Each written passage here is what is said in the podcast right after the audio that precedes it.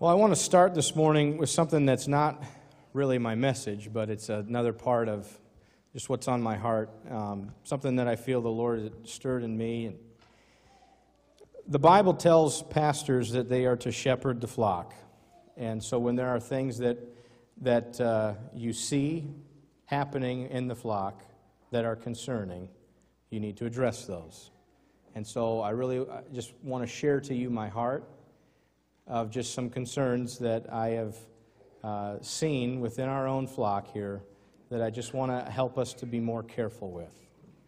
And about nine months ago, the Lord had spoke to me two messages to give to this congregation. One was in regards to the use of alcohol, and the other one was in regards to the issue of pornography. And you can go online, you can find those sermons. There's a lot there. But this morning I want to recap something regarding the alcohol issue. And you got to know something. Whenever wine is presented in the Bible, it's one of two things. It's either a sweet wine, so freshly pressed grapes, no alcohol content in it whatsoever. That can be referred to as wine. The other kind does have alcohol in it. So whenever we see wine in the Bible, you can't just assume that's we're talking about alcohol. We're talking about what they had to drink at that time. Freshly pressed grapes, and if it sat too long, it became fermented and you had alcohol. Okay? And as followers of Christ, when you look through the Bible and say, How can I respond to what alcohol is in my world today? Followers of Christ have two choices. Number one, you either abstain from it totally. Now, that is a position that Brady and I have. As a youth pastor, I in no way want to have any of the students under my ministry stumble because of me. Alcohol will not be in our home, and for Brady and I, we choose not to do that.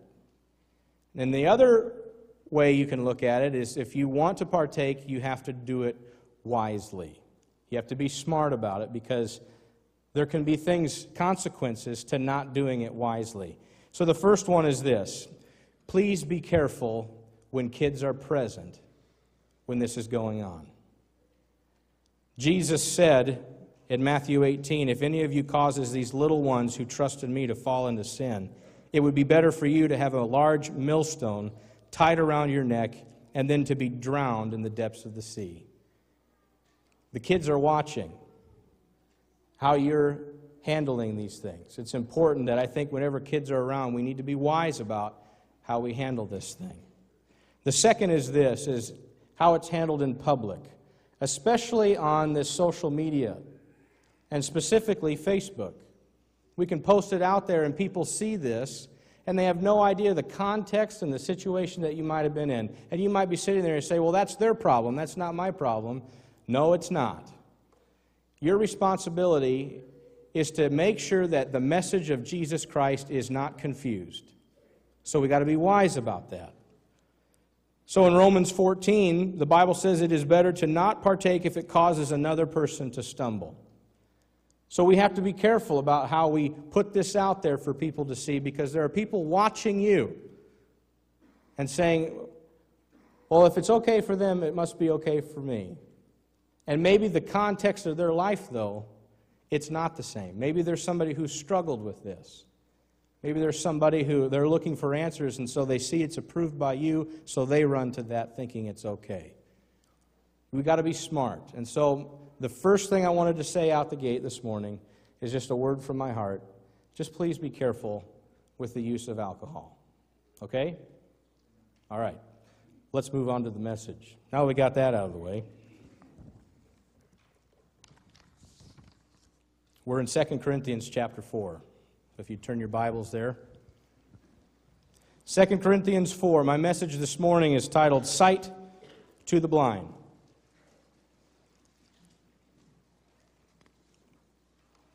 Before we read from the Word, I'd like to pray together. So let's bow our heads for prayer.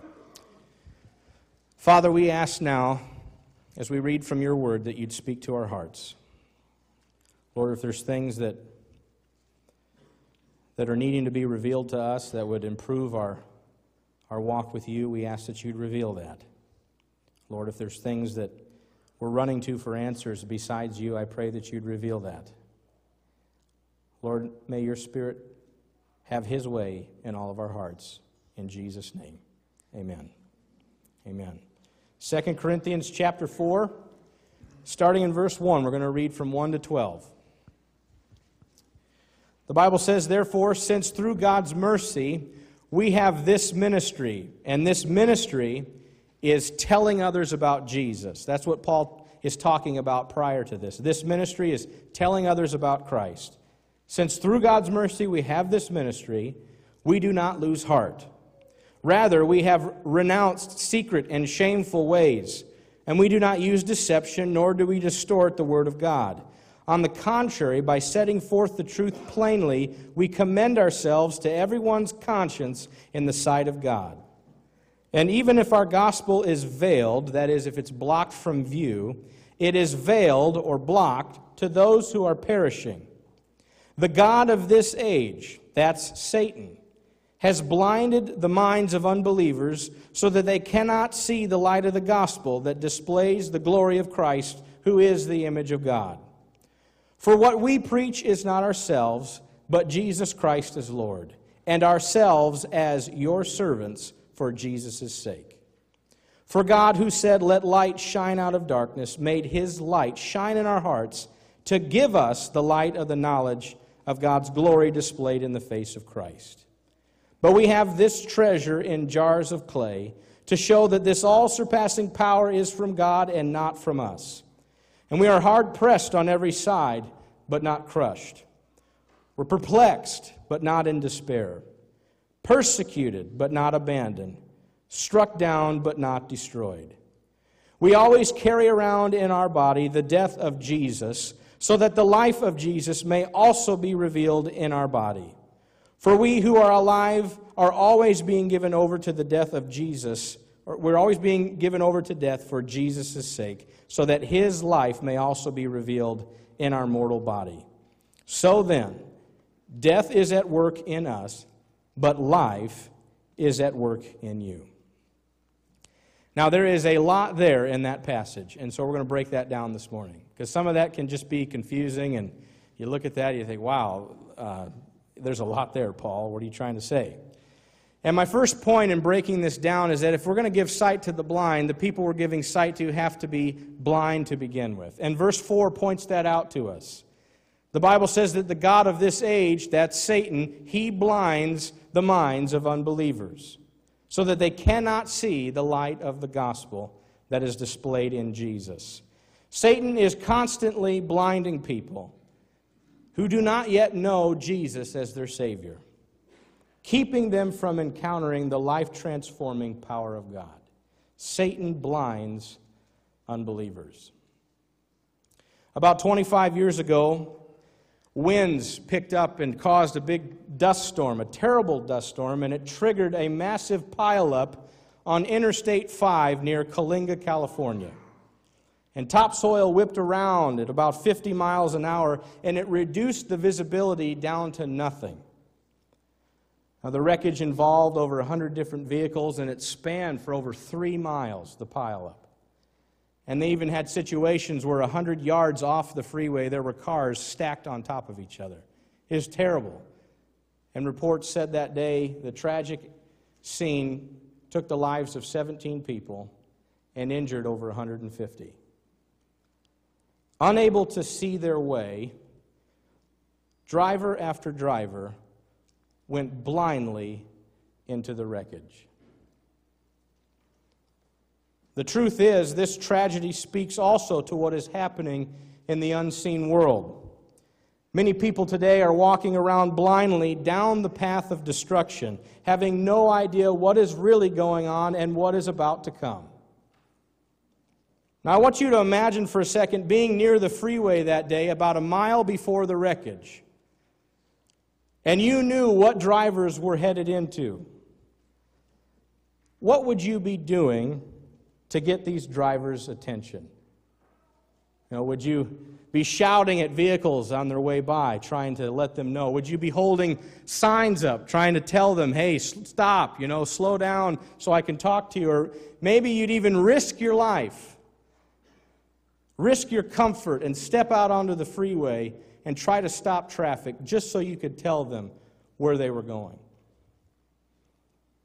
everything inside of you would be pressed to do something. Now, with that in mind, let's think about that spiritually. The truth is, you and I, we have friends, we have family, they're unbelievers, they're blind to Jesus Christ, and they're headed down a path of destruction. The Bible gives us that clear direction. We can see it. Is there anything inside of us that is pressed to do something about that? Because it's truth. You and I, we know what's going on. And so our mission has to be helping other people see. Our mission as followers of Christ is to help unbelievers see. Now, Paul breaks this down in verses 5 through 7.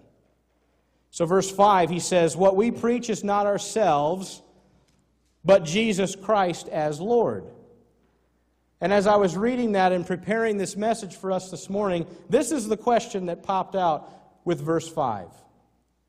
What are you preaching? What are you preaching? What do people hear when they hear the words that you preach? I want you to know something that I'm I realize I'm a pastor, but every single one of us in this room is a preacher. You're not excluded from that. What do people see with the actions that you preach? You know, and what are people thinking with, with the life that you preach? If it's anyone or anything but God, you're preaching the wrong message. Our life mission has to be about making Christ known. That is, to help unbelievers see. That's our mission. And in verse 6, Paul says, For God, who in the beginning said, Let there be light, God said, Let light shine in the darkness. It was God who made his light shine in our hearts. Now, Paul could have just stopped right there. God made his light shine in you. But if you look at verse 6, Paul goes on.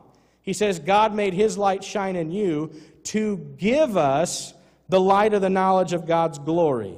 In other words, God gave us this light of Jesus to then share it with other people. In verse 7, he says, We have this treasure. Again, that's God's light. God gives us that treasure. This treasure is in jars of clay. That's you and me. Jars of clay. If I had a, a jar of clay and I just simply dropped it from the, the pulpit, it would probably break. You and I are fragile, we're weak, we're broken, and yet God, in our brokenness, says, I'm going to use you. I'm going to put my light in you, and I'm going to make you a part of my mission if you're willing. We are nothing without God. In fact, Ephesians says that all of us, before we met Christ, we were once darkness, but now we are light in the Lord. I'm not light on my own. I can't accumulate all these good things and, and try to help people and, and try to earn my way into this thing. It's Christ shining through me. God gives us a light to shine. Jesus himself said, People don't light a lamp and place it under a bushel. They put it on a stand and it gives light to everyone. You and I, we must do everything we can to stay on mission. We got to do everything we can to stay focused. Because all you got to do is wake. You got to wake up in the morning, and boom, the distractions are there. You know, you've, you got to stay focused on this. With this last section I'm going to highlight, it's from verses 8 through 12. And Paul is essentially making two points, and the first one's pretty straightforward. He says, I was pressed on every side but I'm not crushed. And I was perplexed, but I'm not in despair. I was persecuted, but not abandoned. I'm struck down, I'm not destroyed. What Paul was saying is, I've been through so much, and even though it was difficult, God was supernaturally with me every single step of the way. And God can even use our difficult circumstances to bring into greater focus the mission that He wants us to complete. So when we walk through difficult times, there's a tendency to go, Why me? But those are the perfect moments to say, God, use me for your purpose, for your mission. The second point that Paul makes might be a little harder to understand, especially when he's saying things like you got to die and death has to reign in you, and, and through that, then there's life. And you can just, it's kind of muddled and put together, but here, let me boil it down for you with verse 12. He says, Death is at work in us, but life is at work in you. Paul is saying that every day, you and I, we have to continually die to ourselves. That is, we, we die to our desires and we, we die to our will and we die to trying to have control over our life so that then Christ can live or shine through us. That is, we take on Christ's desires, we take on Christ's will, we let Christ have control.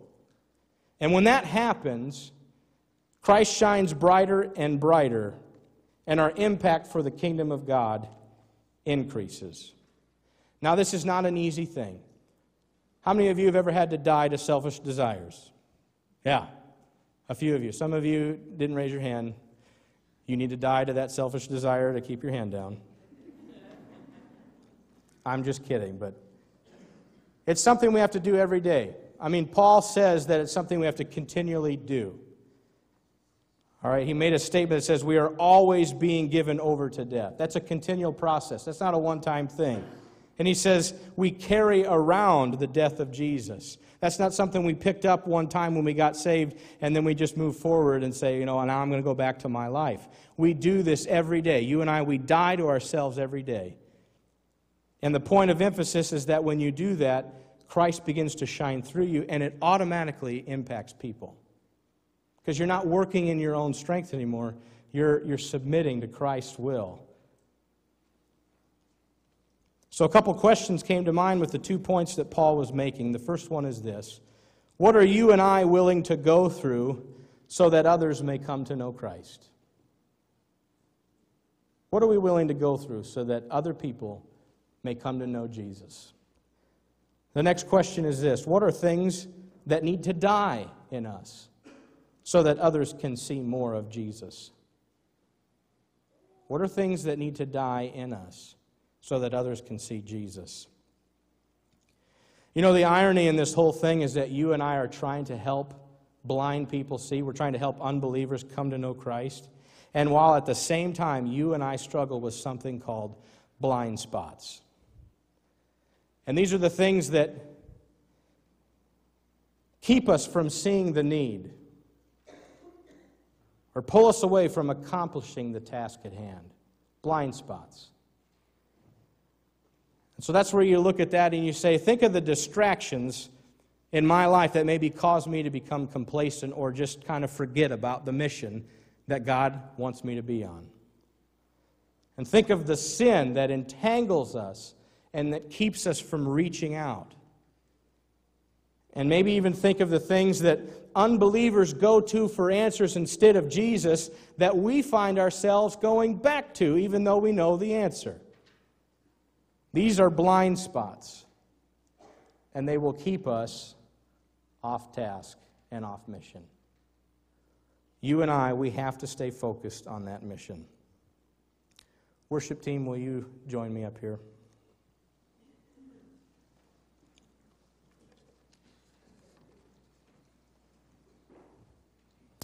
As the Lord was stirring this message in my heart for you this morning, a song from my childhood kept coming forward, written by a man named Billy Joel.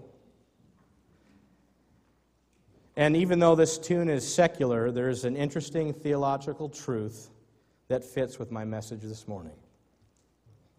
And the truth is this that even though people are blinded spiritually, they're living in darkness, there is something inside of them that is searching for answers. And they'll keep looking and looking and looking until they find that peace that only Jesus can give. Now, I believe this with all my heart and that is that God created mankind to know Him. To know Him. To know Jesus. And Satan will do everything that he can to keep people from knowing Him. And there are a lot of temporary answers that you and I might go to in this life, but they'll never truly satisfy. They'll never truly bring the peace into our heart that only Christ can bring. There are many things that Satan tries to blind us with. Now in 2 Corinthians 3:16 the Bible says that whenever someone turns to Jesus the veil is taken away. He's the answer. Christ is the answer. He's the one that can truly help us to see. I want us all to bow our heads, close our hearts, close our eyes, and ask God to speak to your heart. And for those listening right now who've surrendered their life to Christ, you, you are saved. My question to you this morning is how are you doing with this mission? Are there any blind spots in your life? Ask God to help you focus in on what He wants you to do, to realign your heart with His. And for those listening right now who haven't surrendered their lives to Christ, until you settle your life under the answer of Jesus, you will continue to walk aimlessly, without peace, and without purpose. You'll continue to walk blinded, lost, and headed for destruction. The Bible calls that hell. Eternity without Christ. There's only one answer, and it's time to settle it. The answer is Jesus who, while yet we were sinners, came and he took on our sin on the cross to set us free, so that you may have purpose and have peace and have direction and have everlasting life. If you'd like to receive Christ into your heart this morning and asking him to rule on the throne of your life, I just simply ask you to pray with me in your heart and simply just say, Jesus, today I surrender. Open my eyes.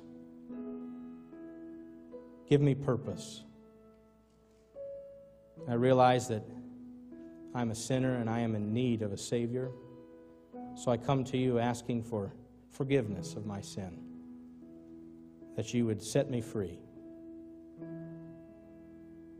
and that you would live live in my life, giving me guidance and direction every step of the way.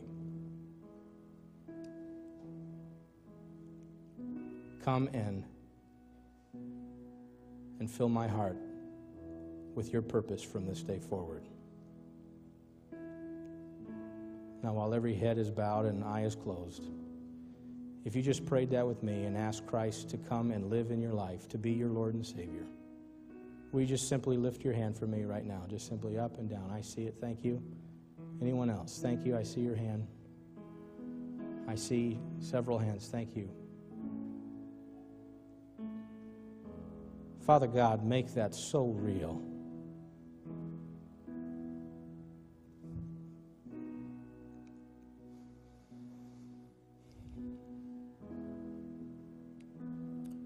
Lord, we just thank you. We thank you for new life. We thank you that you help us to see. Thank you, Jesus.